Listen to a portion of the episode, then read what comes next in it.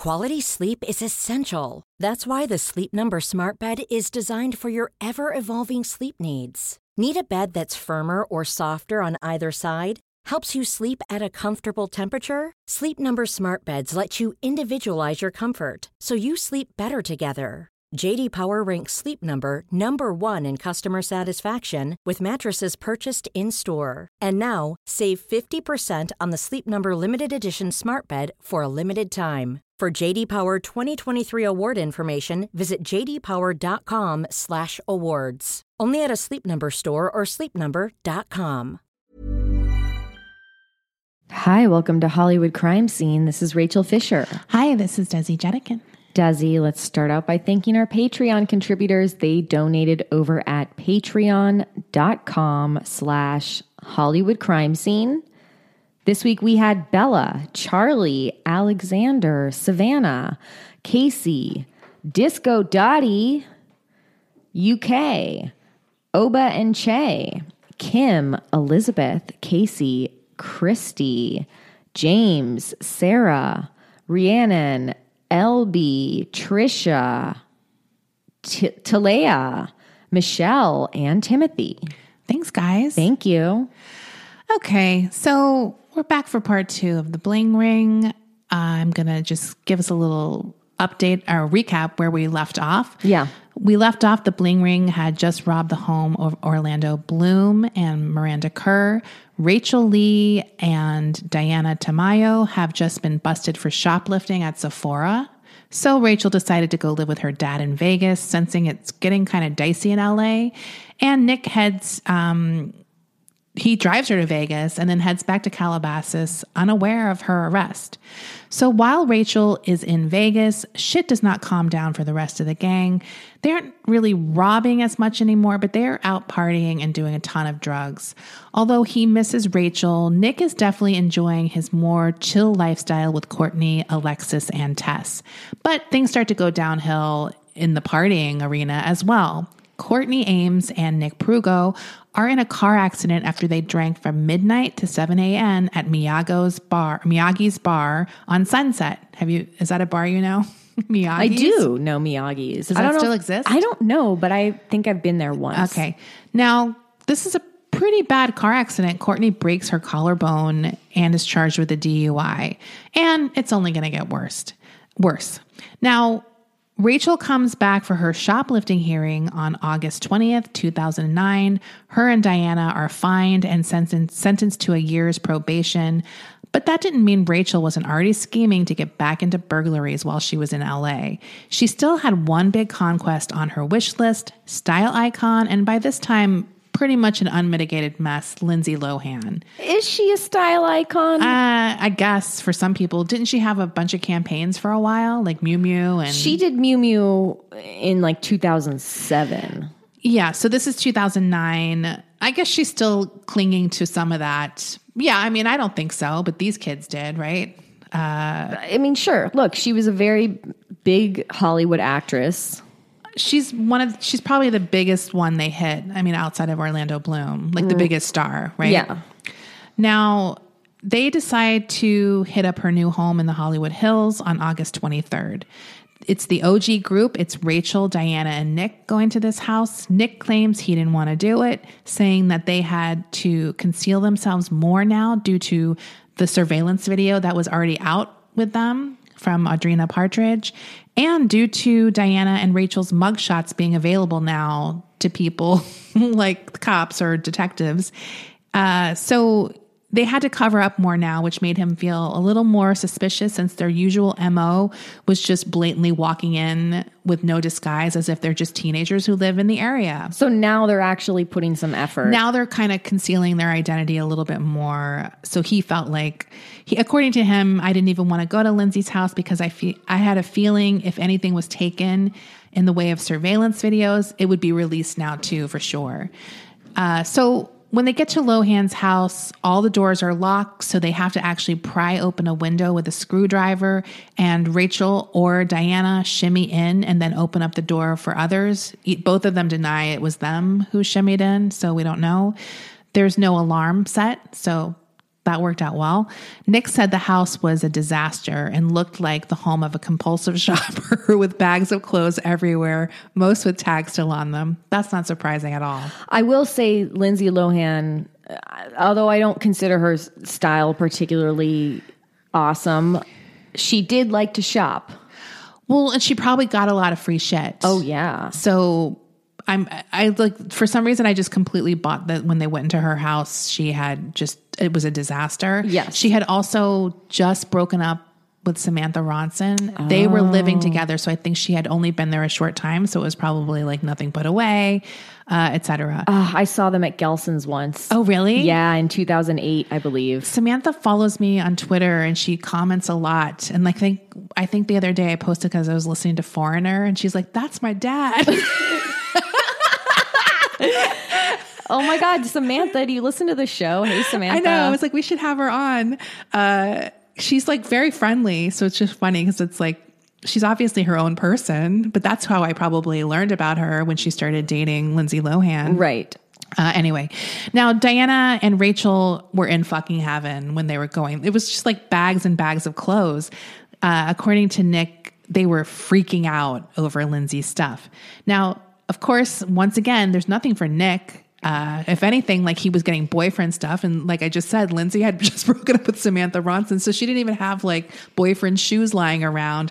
All he got was a juicy t shirt. And just to make this incredibly 2009, a painting of an Ed Hardy skull.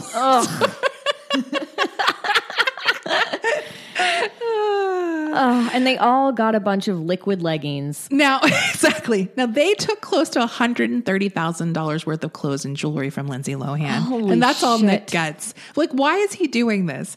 Uh, so now Lindsay uh, was out in Malibu that night and she arrived home at 3.30 a.m. And despite her home looking like a disaster, she immediately saw that something was off and called the police. Now, Nick said he drops Rachel off at the Burbank airport the next morning so she could head back to Vegas. And he, he recalled a moment where he was watching her walk into the airport wearing Lindsay Lohan's clothes, holding one of her purses and rolling her luggage into the airport. Jesus. He's like, I thought I was looking at Lindsay Lohan. Like, that's how much the style just looked exactly like her. He said that that was the first time he thought that she was insane and that nothing would ever happen to her. Like, that was, that's his first moment he realized this. well, it is just so brazen. Now, Nick said that he left her from the airport and he had such a sick feeling that they were going to get caught after this one that he immediately moved all of his stolen stuff to his grandma's house. Now, despite this, a week after Rachel went back to Vegas, Nick robs the home of Brian Austin Green and Megan Fox. He had long felt bitter, like I mentioned earlier, that they were always hitting up women and he never got fashion for himself. So Dude. he also thought besides they had already done all the like the reconnaissance or surveillance on the place like so he's like it was easy to do and the icing on the cake it would piss rachel off or make her jealous so there was a lot of psychological shit going on in this relationship Because this he was going without her. Yes. And like he was proving that he didn't need her to do one. He went to the home with Courtney and another girl, and Nick, almost as a fuck you to Rachel, went back to the stealth stealing where they would just take a modest amount of stuff from the closet. They also took a Rolex and a gun, but they didn't leave the house in any sort of disarray that the person would notice right away. They went back for a second round the next day, and Brian didn't notice anything was missing for many weeks. And I think he was looking for the watch or something and Right. noticed it was missing. So on August 26th, the LAPD, with Lindsay Lohan's permission, released her surveillance video to TMZ. Now there were two videos circulating, Lohan's and Partridge's, and tips started pouring in to uh, as to the thieves' identities. Uh, on September 1st, 2009, an unidentified tipster informed police that Lee and Prugo were responsible for the Lohan burglary, claiming they had overheard them bragging about their exploits at a party. Prugo's face had been captured on the camera at the home, so they were able to confirm that it might be him. It's still like the all of the video is very fuzzy and like not great, but it was like close enough that they could be like, hmm. And police determined through Facebook and social media that these two were friends, so they could kind of see all the gang who were friends and like the stuff they were wearing, etc. Because they're posting tons of pictures uh, with these clothes on. They're they're just obviously unable to afford, probably because they're super expensive. Now, uh, they kind of also at this point had enough information to think, oh, hey, there's a connection between all these burglaries. They didn't have, they didn't think they were connected at this point until Really? they got the second surveillance video. Yeah. So another tipster called in that looking back, police or detectives think might have been one of the other burglars turning on the main two, but they never nailed down who that was. Arrest warrants are issued for Prugo and Rachel Lee. They can't go after Rachel because she's out of state and they don't have enough evidence to get an out of state warrant, but they are able to get one for Nick Prugo. He is the first to be arrested on September 17th. When police go to his house, they have like guns drawn. It is like squat. What is it? Squat team? No, squat, squat, SWAT team. SWAT team. The, the, the squat, team. I knew that was wrong the minute it came out. Nick, get out here and do some squats. some squats. I'm Billy Blanks. uh, so guns are drawn. They're searching for stolen property to arrest him. Uh, they were able to seize a few items, but not much more because he had moved all that stuff to his grandmother's house, and that really saved him a- his ass that day. One thing they did find in his room was sunglasses that they thought were Orlando Bloom's. Nick said, I may have bought them with stolen money, but I didn't steal those. Like he did buy those. So Nick, obviously, this is not a great moment for him. His mom is in fucking tears because she has no idea what's going on. And he felt a great deal of shame about this. But he cooperated with police without revealing anything and was quickly released on $20,000 bail.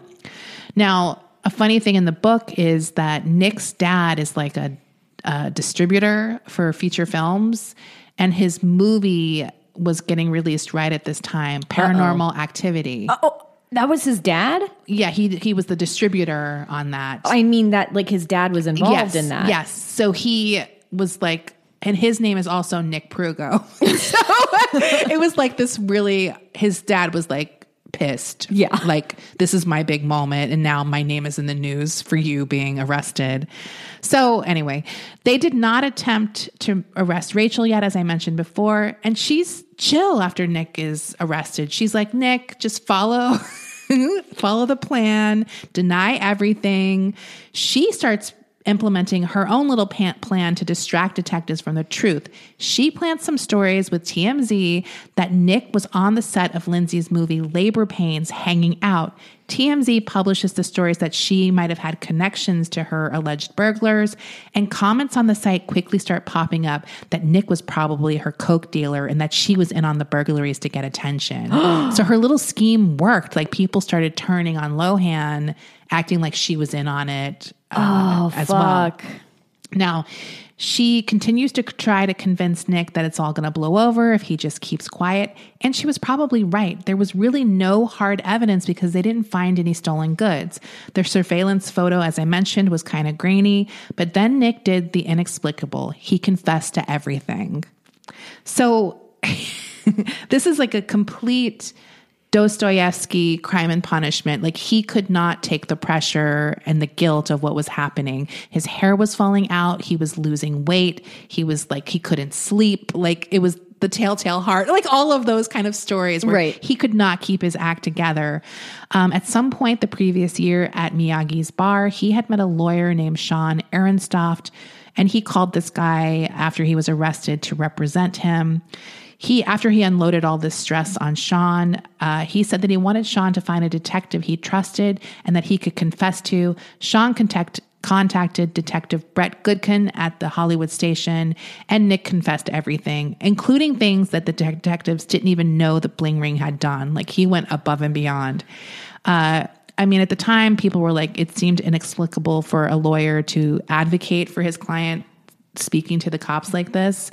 Um, but Nick really wanted to do it because it was the right thing to do. Like that was him, and no one could stop him from doing this. Search warrants at this point are issued for the homes of Rachel, Diana, Courtney, Alexis, Roy, and Johnny Dangerous. Diana is uh, hit first, and they found numerous luxury goods that she claimed to have bought at a swap meet. She would eventually to confess um, confess to the Lohan burglary only. When Courtney is arrested, she said that Nick's, Nick was the brains, Rachel was the balls, and Diana was the lookout. She was the most like get me a lawyer and refused to say anything, but she did dish on like the other people. Next up was Roy Lopez, who refused to rat, but eventually told detectives he could make a phone call and get back all of Paris's stuff, that Louis Vuitton bag full of jewels. Uh, so he makes this phone call and returns it, doesn't say how he knew where it was or anything like that. No, he was the guy who just took absolutely everything Yeah. from from Paris's jewelry closet. Yes, and just shoved it in this Louis Vuitton bag, and they couldn't sell it, so they put it into storage, kind of hoping to wait it out. It was costume jewelry. it was half costume jewelry and half stuff that was so expensive and recognizable that it would be almost impossible to sell. Heirlooms. Yeah, heirlooms. Now, Johnny would eventually turn himself and also not admit to anything. Okay, so Alexis Neiers, it may seem unbelievable now, but the day she gets arrested is the day she is starting to film the first day of filming for her e Hollywood e I'm sorry e reality show Pretty Wild. That's the first day of filming. They go out partying at some club, come back at like dawn from this party, and the reality crew follows her home. And pretty much within moments of arriving, the police are there. The I can't not say squat team. the, SWAT, the SWAT team are basically there while the cameras are rolling. You just know E is like, oh hell yeah. I mean, I'm sure it's a mixture of like, oh hell yeah, and like, oh well, maybe this will be too big. Yeah. Like, do you know what I mean? Like, we're fucked. Like, I'm sure it's like on that line because they don't really know yet what the deal is. So, according to Alexis, the police are screaming that they're here and that we needed to leave the premises. They're outside in the driveway. They're in full SWAT uniforms. Uh, so they're basically on this house and just like not letting anyone move or take anything. Why do they need a SWAT team for something? I have no idea. This is insane. I don't know why. Yeah, you're right. And it's like, what indication did you have that these people would do anything to fight back?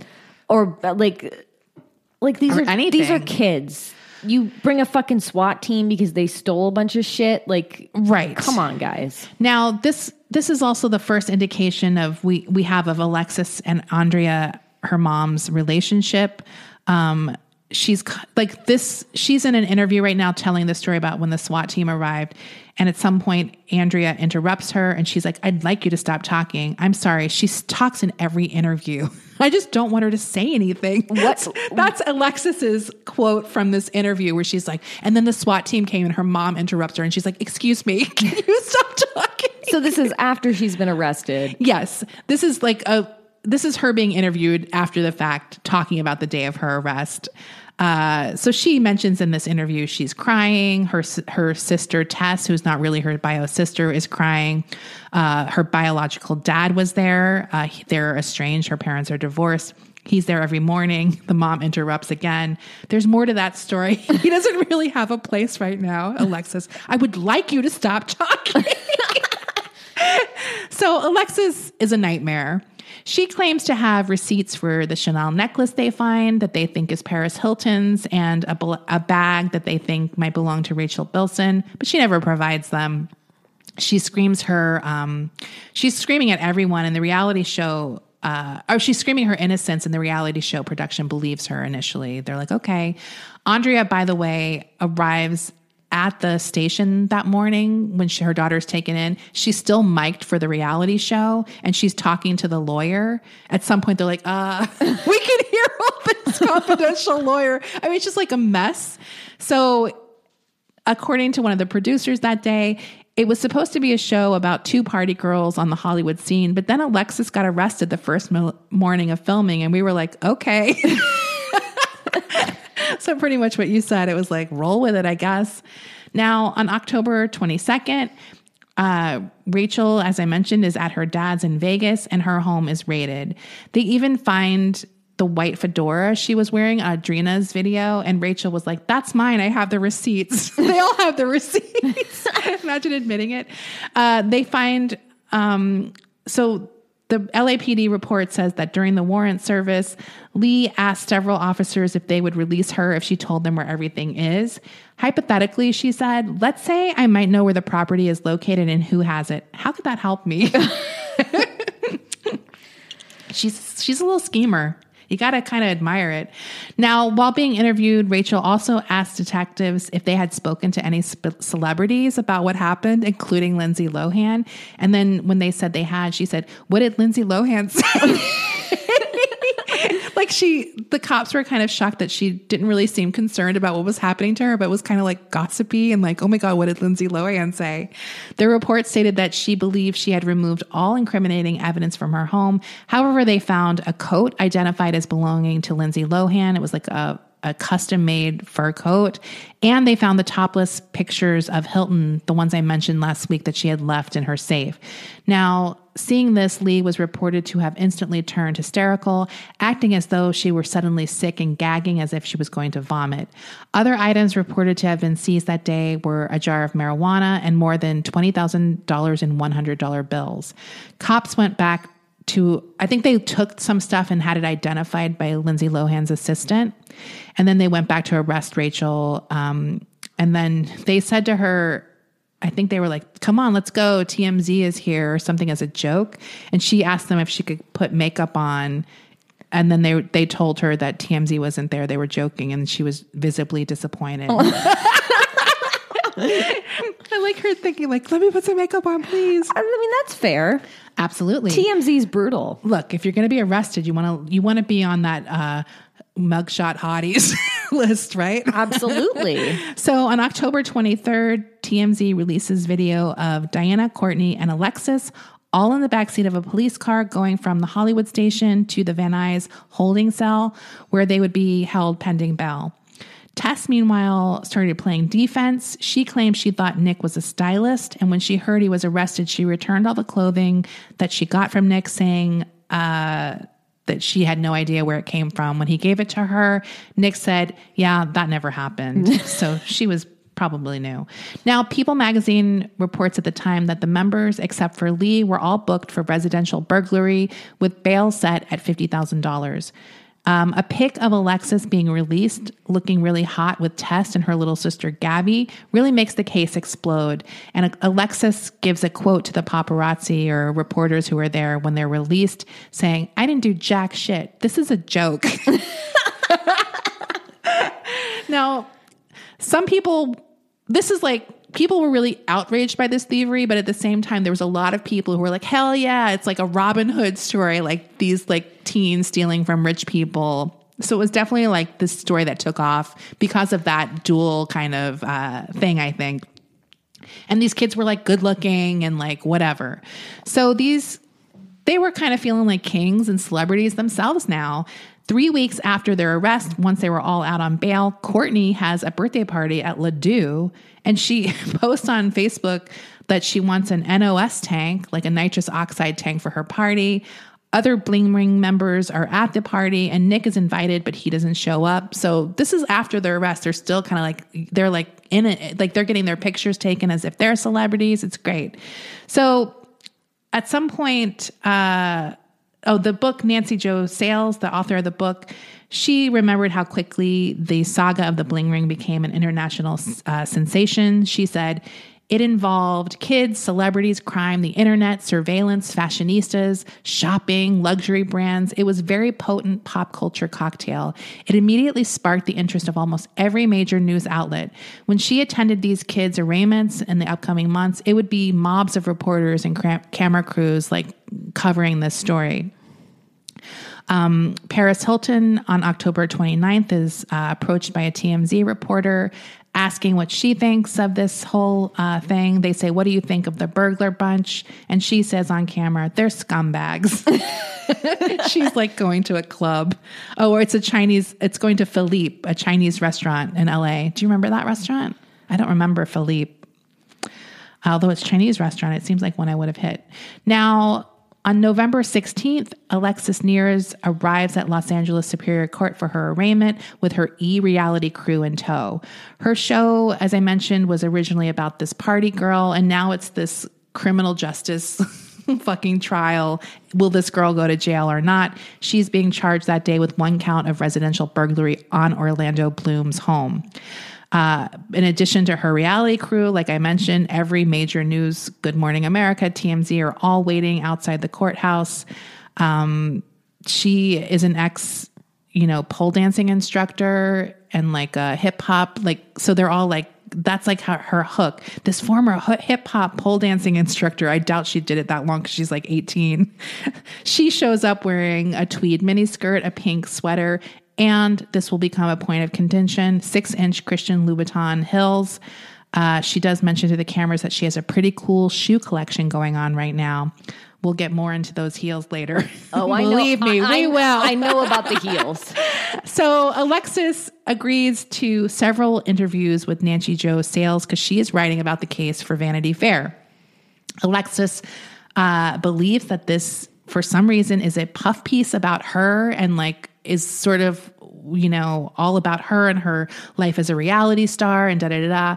It's absolutely not. It, it has always been about the bling ring. I can't imagine why she thought this, except that she's probably a huge narcissist. Um, at the first interview, she does ri- arrive wearing Louboutins, and she tells Nancy Jo Sales that she has gotten them at a secondhand store called It's a Wrap. Is that a store you've been to? I, I have been to It's a Wrap. it sounds good. It's like a luxury consignment, right? It's, it's fine. She really throws Nick under the bus in this first interview with Nancy Jo. Alexis? Yes. She says they're never friends. She never liked him. She just thought he was a bad influence on Tess. Her lawyer is there, obviously, constantly mouthing things like no and trying to interject when she starts revealing too much to Nancy Jo. The mom is also there being annoying. Alexis claims Nick was just trying to become a character on her reality show, which is probably true, right? There's Yeah. always the friends who's trying to get in. At some points, at some point, Alexis is annoyed that she's being told to shut up by her mom again and says, How dare her, she tell her to shut up? like her mom tells her to shut up, I think, for once. She proclaims to Nancy, though, that Joe that she cannot fucking wait for her day in court. She looks forward to kicking ass, being found not guilty, and telling her story, which she says is so powerful. On Dec- On December 1st, 2009, Alexis arrives at her preliminary hearing with Nancy Jo Sales in Cho this time and her reality TV crew. She pleads not guilty in a baby voice. Not guilty, Your Honor. Is that what she said? yeah.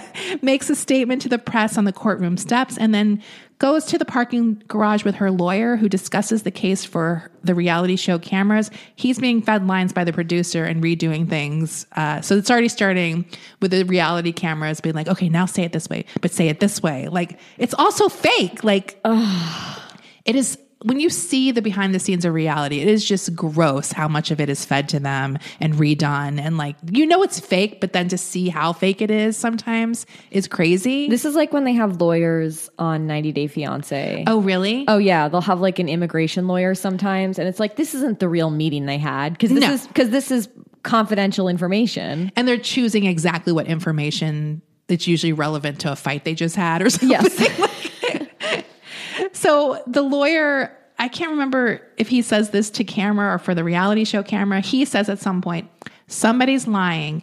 It's a game of clue, except Colonel Mustard, it's Paris Hilton in a tattoo parlor with the iPhone. That's the line he says. He didn't It doesn't that. even make sense. he didn't come up with that. No, it- absolutely it- not. And you're right; it doesn't make sense. It doesn't make it's like you hear it, you're like, that's cool, but you're like, wait a minute. Yeah. Why is she in the tattoo parlor? it makes zero sense. Now they cover so she's having this legal battle. At the same time, they're doing lighthearted scenes as well. There's ones where Alexis and Tess are planning Gabby's birthday party. Gabby is underage, by the way. Uh, both Tess and Alexis are 18 or 19. So they're like, We're doing a pole dance routine for you for your birthday. And Gabby's like, This is my 16th birthday, not some kind of horror party. So they're doing these type of scenes at the same time as this courtroom scene. Did you watch this show? I did not. Okay. After the arraignment, Nancy Jo goes back to the Neiers home for their interview. And here's some highlights from this uh, when she goes back to the home because I just have to squeeze them in. She says she gets into the home. It is a brightly lit suburban home. They live in, I, I think, Thousand Oaks. She says there are religious talismans everywhere and floor standing statues of Buddha, which Andrea, Alexis's mom, said she purchased at the closing of a Thai restaurant.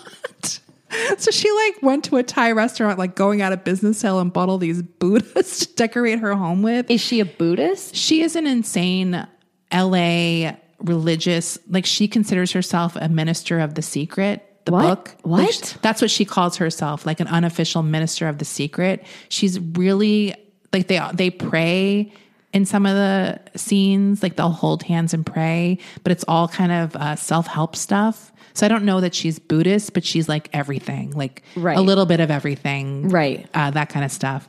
Uh, I just love, and they pray in front of those statues every morning. By the way, now uh, Alexis uh, as I said, she has this younger sister, Gabby. Gabby had recently lost 40 pounds. And she said, My mom has a machine that sucks the fat out of you upstairs in their bedroom. Now, Andrea has an assortment of new age beauty equipment, including a, a plastic face mask, mask that probably like one of those light masks or something like that.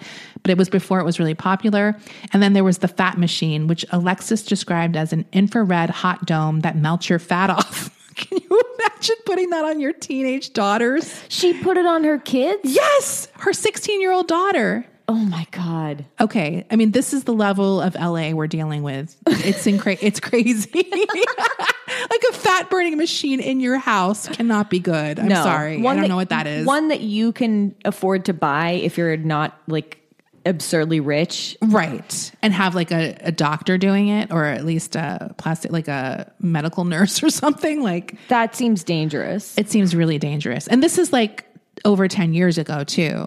So Or it's just like a taken apart microwave. who knows what the fuck it is a fat melting machine that just seems wrong Right. so the reality crew instructs andrea um, at some point during this interview because they're filming her to say everything's going to be okay gabby like they tell her to say that to her daughter i like how that's not her instinct Right. she has to be instructed now during this day nancy jo sales the writer said she felt like she was on a bad flight that she couldn't get off of like they're just filming this reality scene um, Gabby, the 16 year old, is like the voice of reason on the show. Like she's that character. Uh, where everyone else is insane, including the mom. She there's like a scene like she's waiting to interview her. There's this scene being filmed where they're arguing about her parenting, like the mom and Gabby, and they're being coached the whole time by, producers. And they end the scene with Gabby saying, "Mom, you're finally getting good at parent. Like that's good parenting." it's like that kind of stuff. It's just crazy. Tess and Alexis, by the way, at this point are starting to fracture their relationship. Tess is a Playboy cyber girl. I guess that was a thing back in 2009, but she had been caught smoking drugs by TMZ. and that- Drugs. that's what it said. drugs. I actually knew you were going to be like drugs. What- which That- It literally said she was caught smoking drugs. But that That's what it said. but I have no idea. Desi, that could be so many different things. but maybe they just saw her and they didn't know what it was. Well, how'd they know it was drugs? Maybe it was like a pipe. I don't know. I have no idea. Uh, so that's what it said. She, which sullied her Playboy repres um, her Playboy rep because I, I guess Playboy is like a good girl. This is not Hustler. Hustler lets you smoke drugs. Yeah. And they encourage it. Now, okay, not allegedly. uh, they also this her getting caught smoking drugs gets them a, a sponsor drops their show because of that too. So it is a pretty big deal. Drugs. Drugs, Rachel. now, Alexis and her lawyers, who are constantly trying to shut her up, obviously, and cannot, they eventually sit down with Nancy Jo Sales finally for this interview. And she starts off by saying, I have a good statement to say. Now, Rachel, Alexis. yes, Alexis says to Nancy, I have a good statement to say. Like, calm down, lawyers. I have a great statement. She delivers the following monologue in her baby voice. As promised, Rachel will be reading the part of Alexis. I am a firm believer in karma, and I think that this situation was attracted in my life because it was supposed to be a huge learning lesson for me to grow and expand as a human being. I don't think the universe could have really chosen a better person than me because this. It's just not affecting me. It's affecting the media. It's affecting everyone. And I think that I'm meant to bring truth to all of this. I think that my journey on this planet is to be a leader. I see myself being like Angelina Jolie, but even stronger, pushing even harder for the universe and for peace and for the health of our planet. God didn't give me these talents and what I look like to be sitting around and just being a model or be famous or whatever path I want. I want to do something that people notice. So that's why I'm studying business because eventually I want to be a leader. I want to lead a huge charity organization. I want to lead a country for all I know. I don't know where I'm going just yet, but eventually I can see myself taking a stand for people. Thank you, Alexis. Now, when this speech ends, her mom, Andrea, says, and so it is. and that is part of her secret. Like you have to manifest shit, right? With and so secret, it is. She when she says this, she says, and so it is. Like this will happen, right? Well, did it? Uh, no. Now, she also wants to make a statement about Nick on camera. In that statement, she says, He's a con artist and he conned me into believing that he was lending them clothes and were left over from a season of being a stylist. And he was able to lend them for my fashion shoots in order to develop my modeling portfolio. So she does this statement several times with tweaks from producers in between. So I love that she wrote that huge statement, which actually is quite redundant in a few places. like she it's like you edited that and didn't switch any of it. I honestly love this statement because I love the ballsiness of comparing yourself to Angelina Jolie but stronger. But stronger.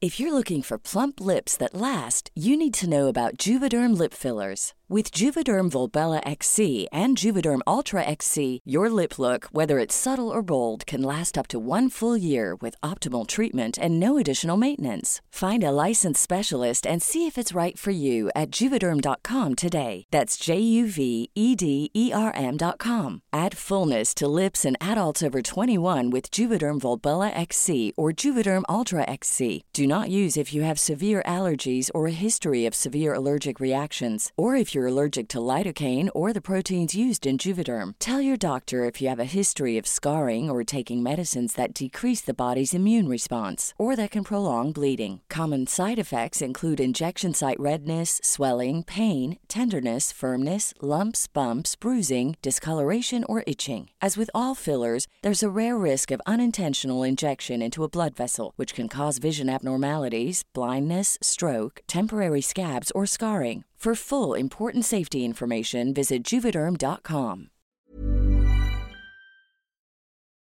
I'm the queen of starting a free trial offer and forgetting to cancel it, oftentimes being charged for months for something I'm not even using. If I asked you how many subscriptions you have, would you be able to list all of them and how much you're paying? If you would have asked me this question before I started using Rocket Money, I would have said yes, but let me tell you, I would have been so wrong. I can't believe how many I had and all the money I was wasting. With Rocket Money, I can see all of my subscriptions in one place, and if I see something I don't want, I can cancel it with a tap. I never have to get on the phone with customer service. They'll even try to get you a refund for the last couple of months of wasted money and negotiate to lower your bills for you by up to 20%. All you have to do is take a picture of your bill, and Rocket Money takes care of the rest.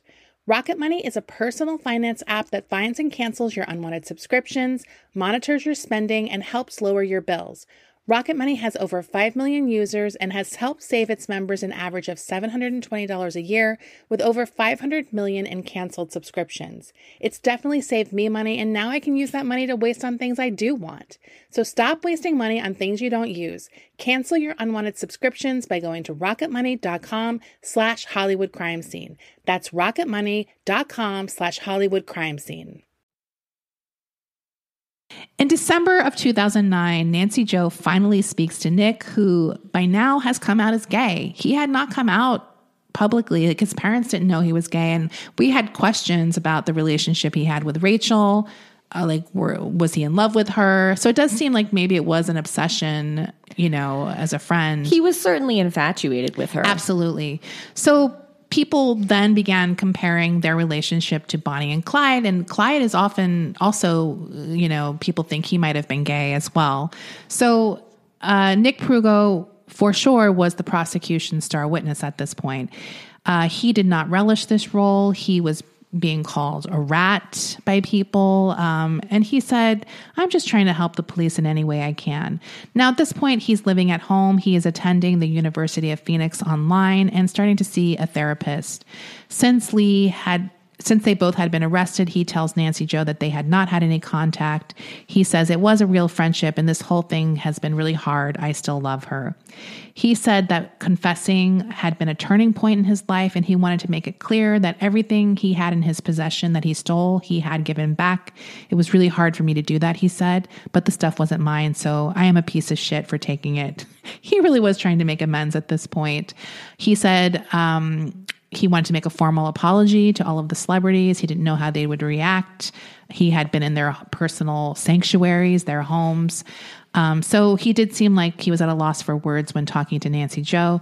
She noticed that he had a shiny pair of black sneakers on and asked him where he got them. He said, a thrift store, 13 bucks. So on February 10th, the article in Vanity, Vanity Fair is published. The title of the article is The Suspects Wore Louboutins. Nancy who is the writer of the article, almost immediately gets a text from Andrea, Alexis's mom. The text says, what are you? You are not even human. And let me just say, those are are you, you are. That's how it's written.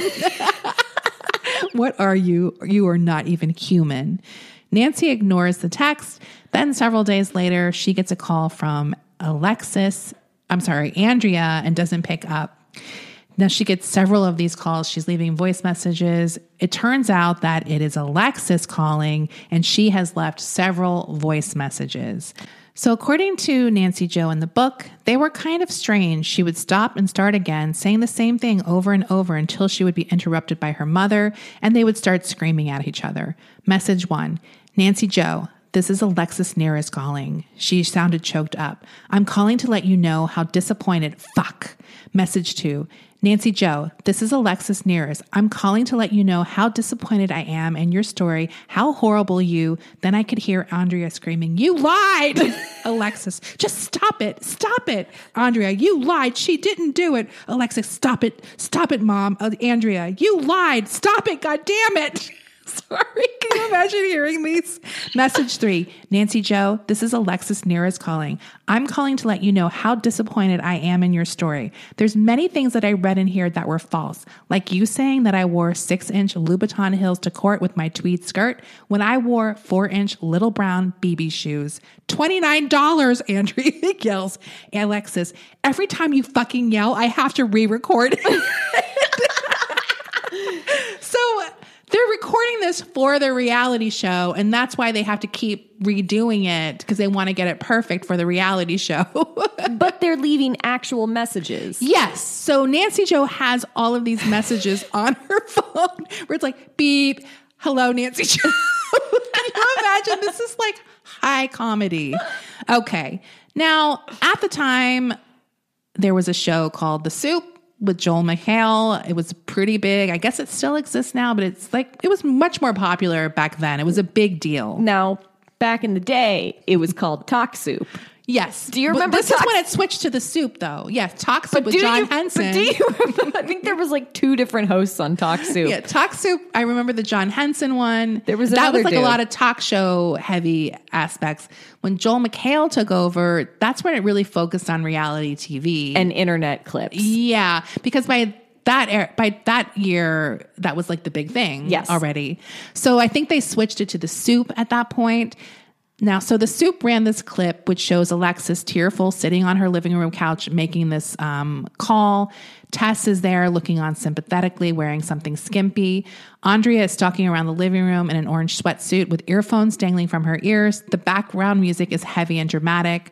The soup's Joel McHale introduces the clip by saying, On Sundays, all new Pretty Wild Perpu- Perputon Alexis Neiers, who is waiting trial, has given an interview to Vanity Fair that turned out to be a hatchet job. She must feel so violated. It's like coming home to find you've been burglarized. I don't want to live on this planet anymore, said one of the commenters on the clip after it was posted on YouTube. This clip goes viral like pretty fast. Like it's one of an it's like an early viral reality show clip. The Soup will vote this the best reality show clip of 2010. It takes off big. That line is famous. It's like a GIF now, I think, uh, where you can just see. You mean a meme? No, like you could get like a clip where she's just like, "Hello, this is Alexis Neiers." Yeah, but it's become like a meme almost. Yeah, it's a meme too, but like just, you can, there was like tons of gifs of that one line Right. just available. Yeah, it's a meme too for sure.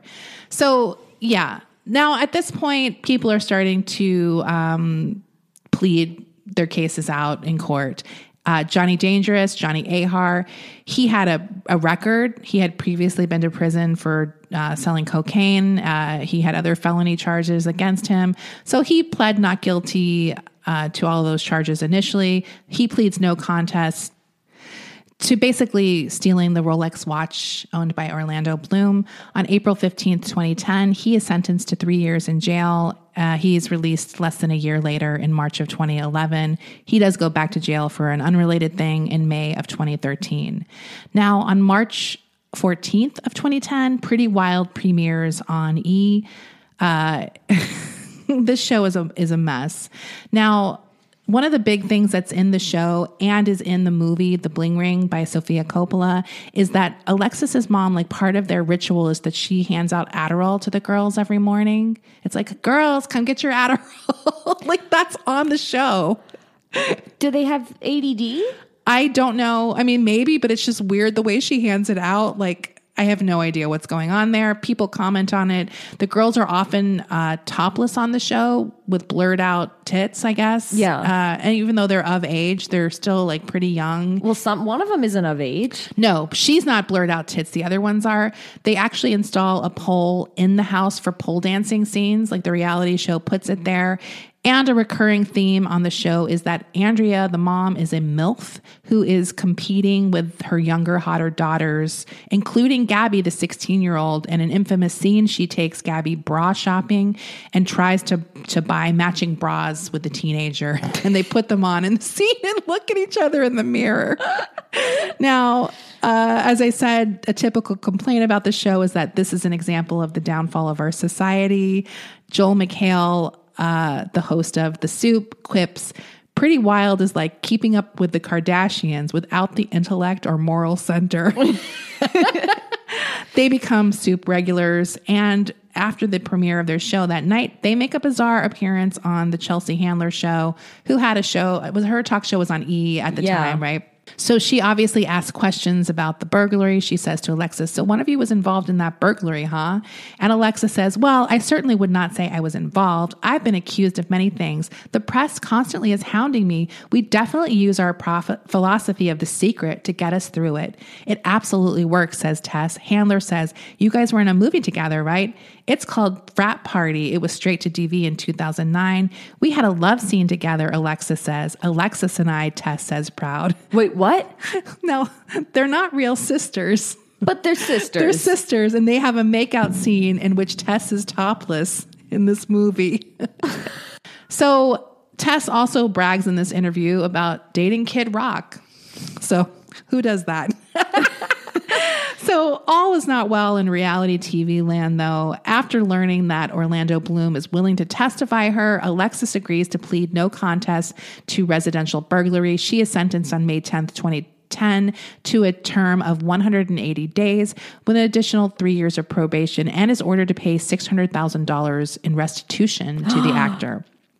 During her stay at the detention facility, she is in the cell that Paris Hilton was in when she was arrested or had to serve, what was it, like one day in jail she did. In the same cell block while she's there is Lindsay Lohan. but they never spoke to each other, obviously. After serving 30 days, she is released. Now, the show is not picked up for a second season. In December of 2010, she is arrested again, this time for possession of black tar heroin. Rather than being sentenced to jail time, she is allowed to live at a luxury rehab facility in Malibu for a year. She gets to stay free of charge by the facility's owner, who feels bad for her. Wait, which one did she go to? I didn't say, but it, what is it? Promises or something? Promises. Is that the big one there? Promises is the big one there. Okay. I mean, it's a luxury, Yeah. so it must be that one. Now, Nick's lawyer, by the way, is eventually disbarred because of that confession. He gets in trouble for that, but he also has some other fucked up things. So he's like no longer allowed to practice law. Wow. Nick does start to blame him for confessing. Like he regrets the confession. Gone is gone is the Nick who was like, I just want to do the right thing. at this point, he's seeing everyone else kind of get off easy. He's seeing Alexis on this reality TV show, and he knows he's going to suffer the huge consequences of all of this. He's just really bitter now. He hates seeing himself shut out. He sees all these movies being made. There's like a lifetime movie in production at this point, and he's like, "Hey, like I was should, there." I should be a consultant on that." Like he's really bitter. Um, Lee is sentenced on October 26, 2011. She pleads no contest to burglary of Audrina Partridge's home. What about taking the shit in in she does not face consequences for the shit. Um, she gets a lot of charges dismissed against her for various reasons. Nothing very interesting. She's sentenced to four years in prison, though. Oh, wow. But oh wait, this is funny. She has a prison coach. Now, this is a thing that people get when they're going into jail, like richer people. I think it's available to you know anyone could do it, but mostly rich people do it. Like Mar- like uh, I think Bernie Madoff did it. Like people like that. So she has a, a prison coach named Wendy Feldman who says she has taken full responsibility for her actions. Her attitude is that she was very much ready to go to prison and face the consequences. Um, to be honest, Rachel has a learning disability. She doesn't have a high IQ, and I find it hard to think she could have been the one to instigate the whole thing. Wait a minute. Does the prison coach tell you how to behave in prison? Yeah, they give you like hints, like here's what you need to do. I would love to like interview a prison coach. Same. Because that sounds interesting to me. Like, here's how you survive prison, basically, that kind of stuff. It's not, it's for people who like, like rich people, basically. course, yeah.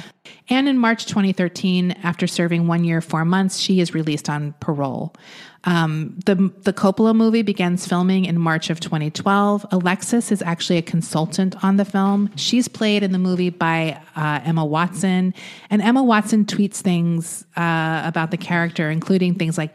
The character's name in the movie is Nikki. Nikki likes lip gloss, purses, yoga, pole dancing, Uggs, Louboutins, juice cleanses, iced coffee, and tattoos. Like, just the movie's really funny. Did you see the movie? I haven't. It's good. Um, on October 19th, 2012, uh, Diana Tamayo pleads no contest to having burglar bur- burglarized Lindsay Lohan's house. She is sentenced to three years of probation and community service. Um, I mean, um, pretty much all these people kind of get off pretty easy. Roy Pl- Lopez is sentenced in November of 2012. He also pleads no contest.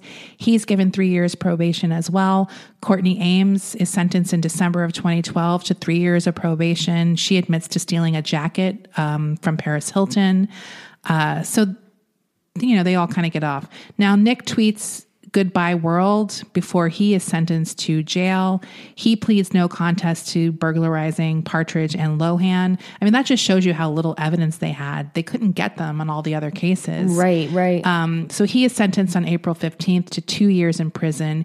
He receives a credit for a year of time already served and um, for good behavior, et cetera, and gets out, I think, a year early. Alexis, in an entry posted to her blog on April 2013, states that she had been sober since she was arrested for the black tar heroin and has become a counselor interning at the facility. She got married to a Canadian businessman named Evan Haynes. They eventually uh, have two daughters together, Harper and Dakota.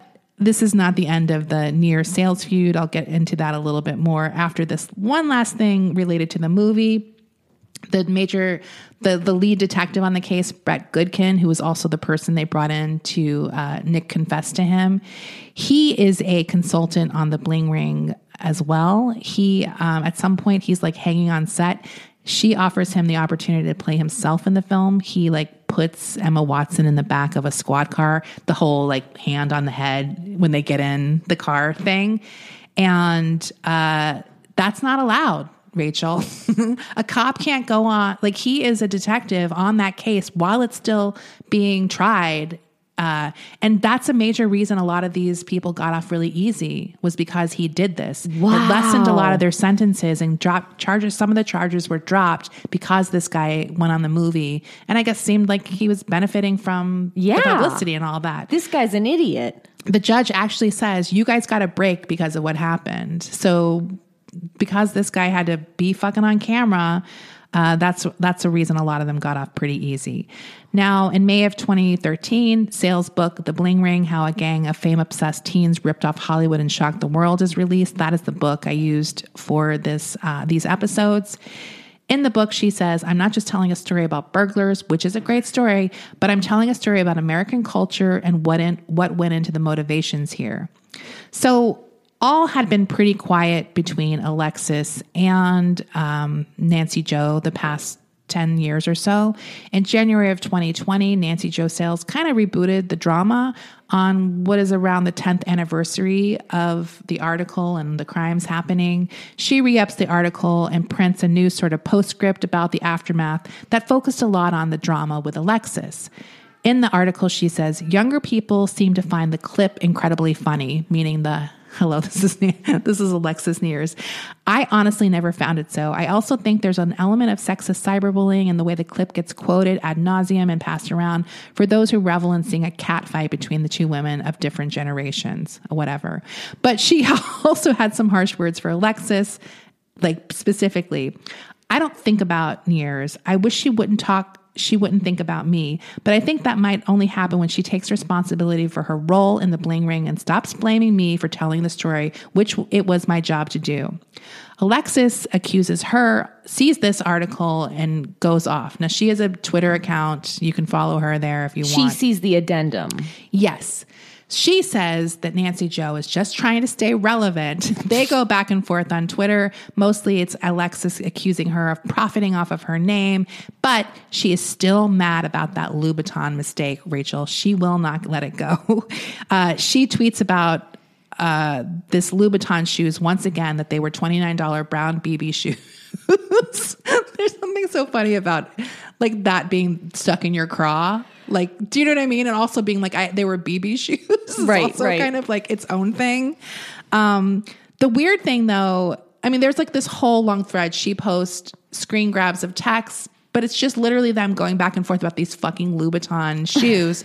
and she, in Alexis's mind, this error invalidates the whole article. right. Which is insane. Cause Nancy's like, you know what? Like, you talked about Louboutins all the time. One time you showed up, I fucked up one fucking thing. It doesn't even matter. It doesn't matter. Right. And that's her position. Uh, and Alexis just won't let it go. And I think Nancy Jo, even though she seems a little stuffy, is correct. This is really about Alexis not wanting to admit what she did. And she wants to be this innocent victim still all this time later. And I think she might be a Christian mom now, like a blogger mom or whatever, mm-hmm. or she's attempting it at last, at least. Now, the other ad- ad- interesting aspect of this, July before this addendum article came out on the 10th anniversary, Neiers tweeted that she wanted Nancy Jo to come on her podcast and hash it out with her. She posted on Instagram uh, about this offer. She then DM'd Nancy Jo on Instagram saying, This isn't going to be some shame blame fest. It's an opportunity for us to have a healthy dialogue, debate even, around the article.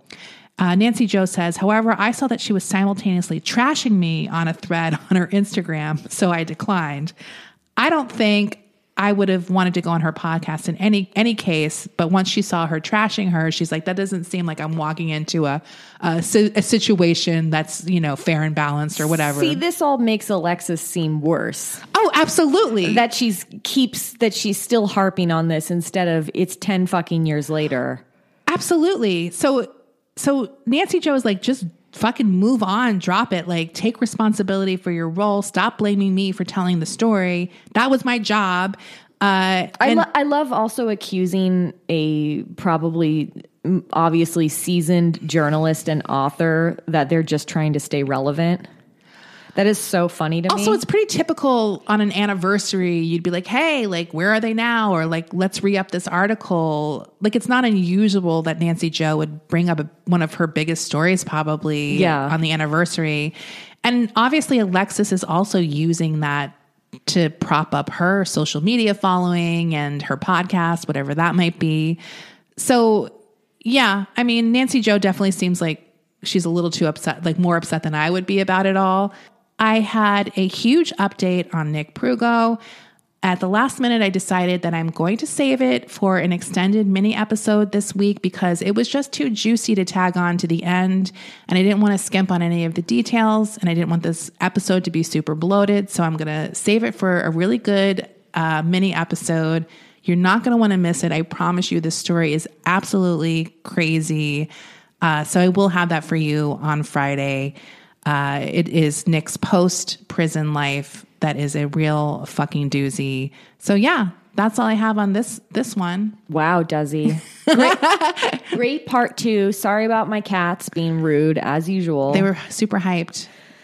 They're the bling ring. honestly, They were excited for part two. I mean, we can't blame them. just to reiterate to everyone, I have four cats. yeah, they get they get really ha- excited when I come over. They oh, whenever Desi comes over, they're like, "Oh my god, it's time to make a ton of noise." Let's go dig in the litter box for eight hours Yeah. straight for no reason. um, but yeah, so look for that on Friday. yeah, We'll have you know our usual stuff at the end, but it'll be a good one. Absolutely. uh, the story is great. Uh, okay, bye. can't wait. Bye. Selling a little or a lot?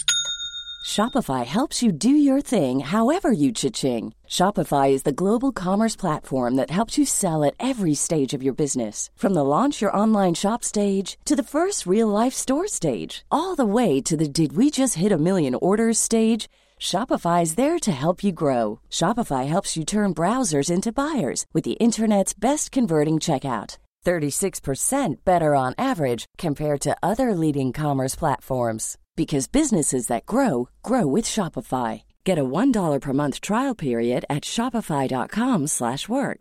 shopify.com/work.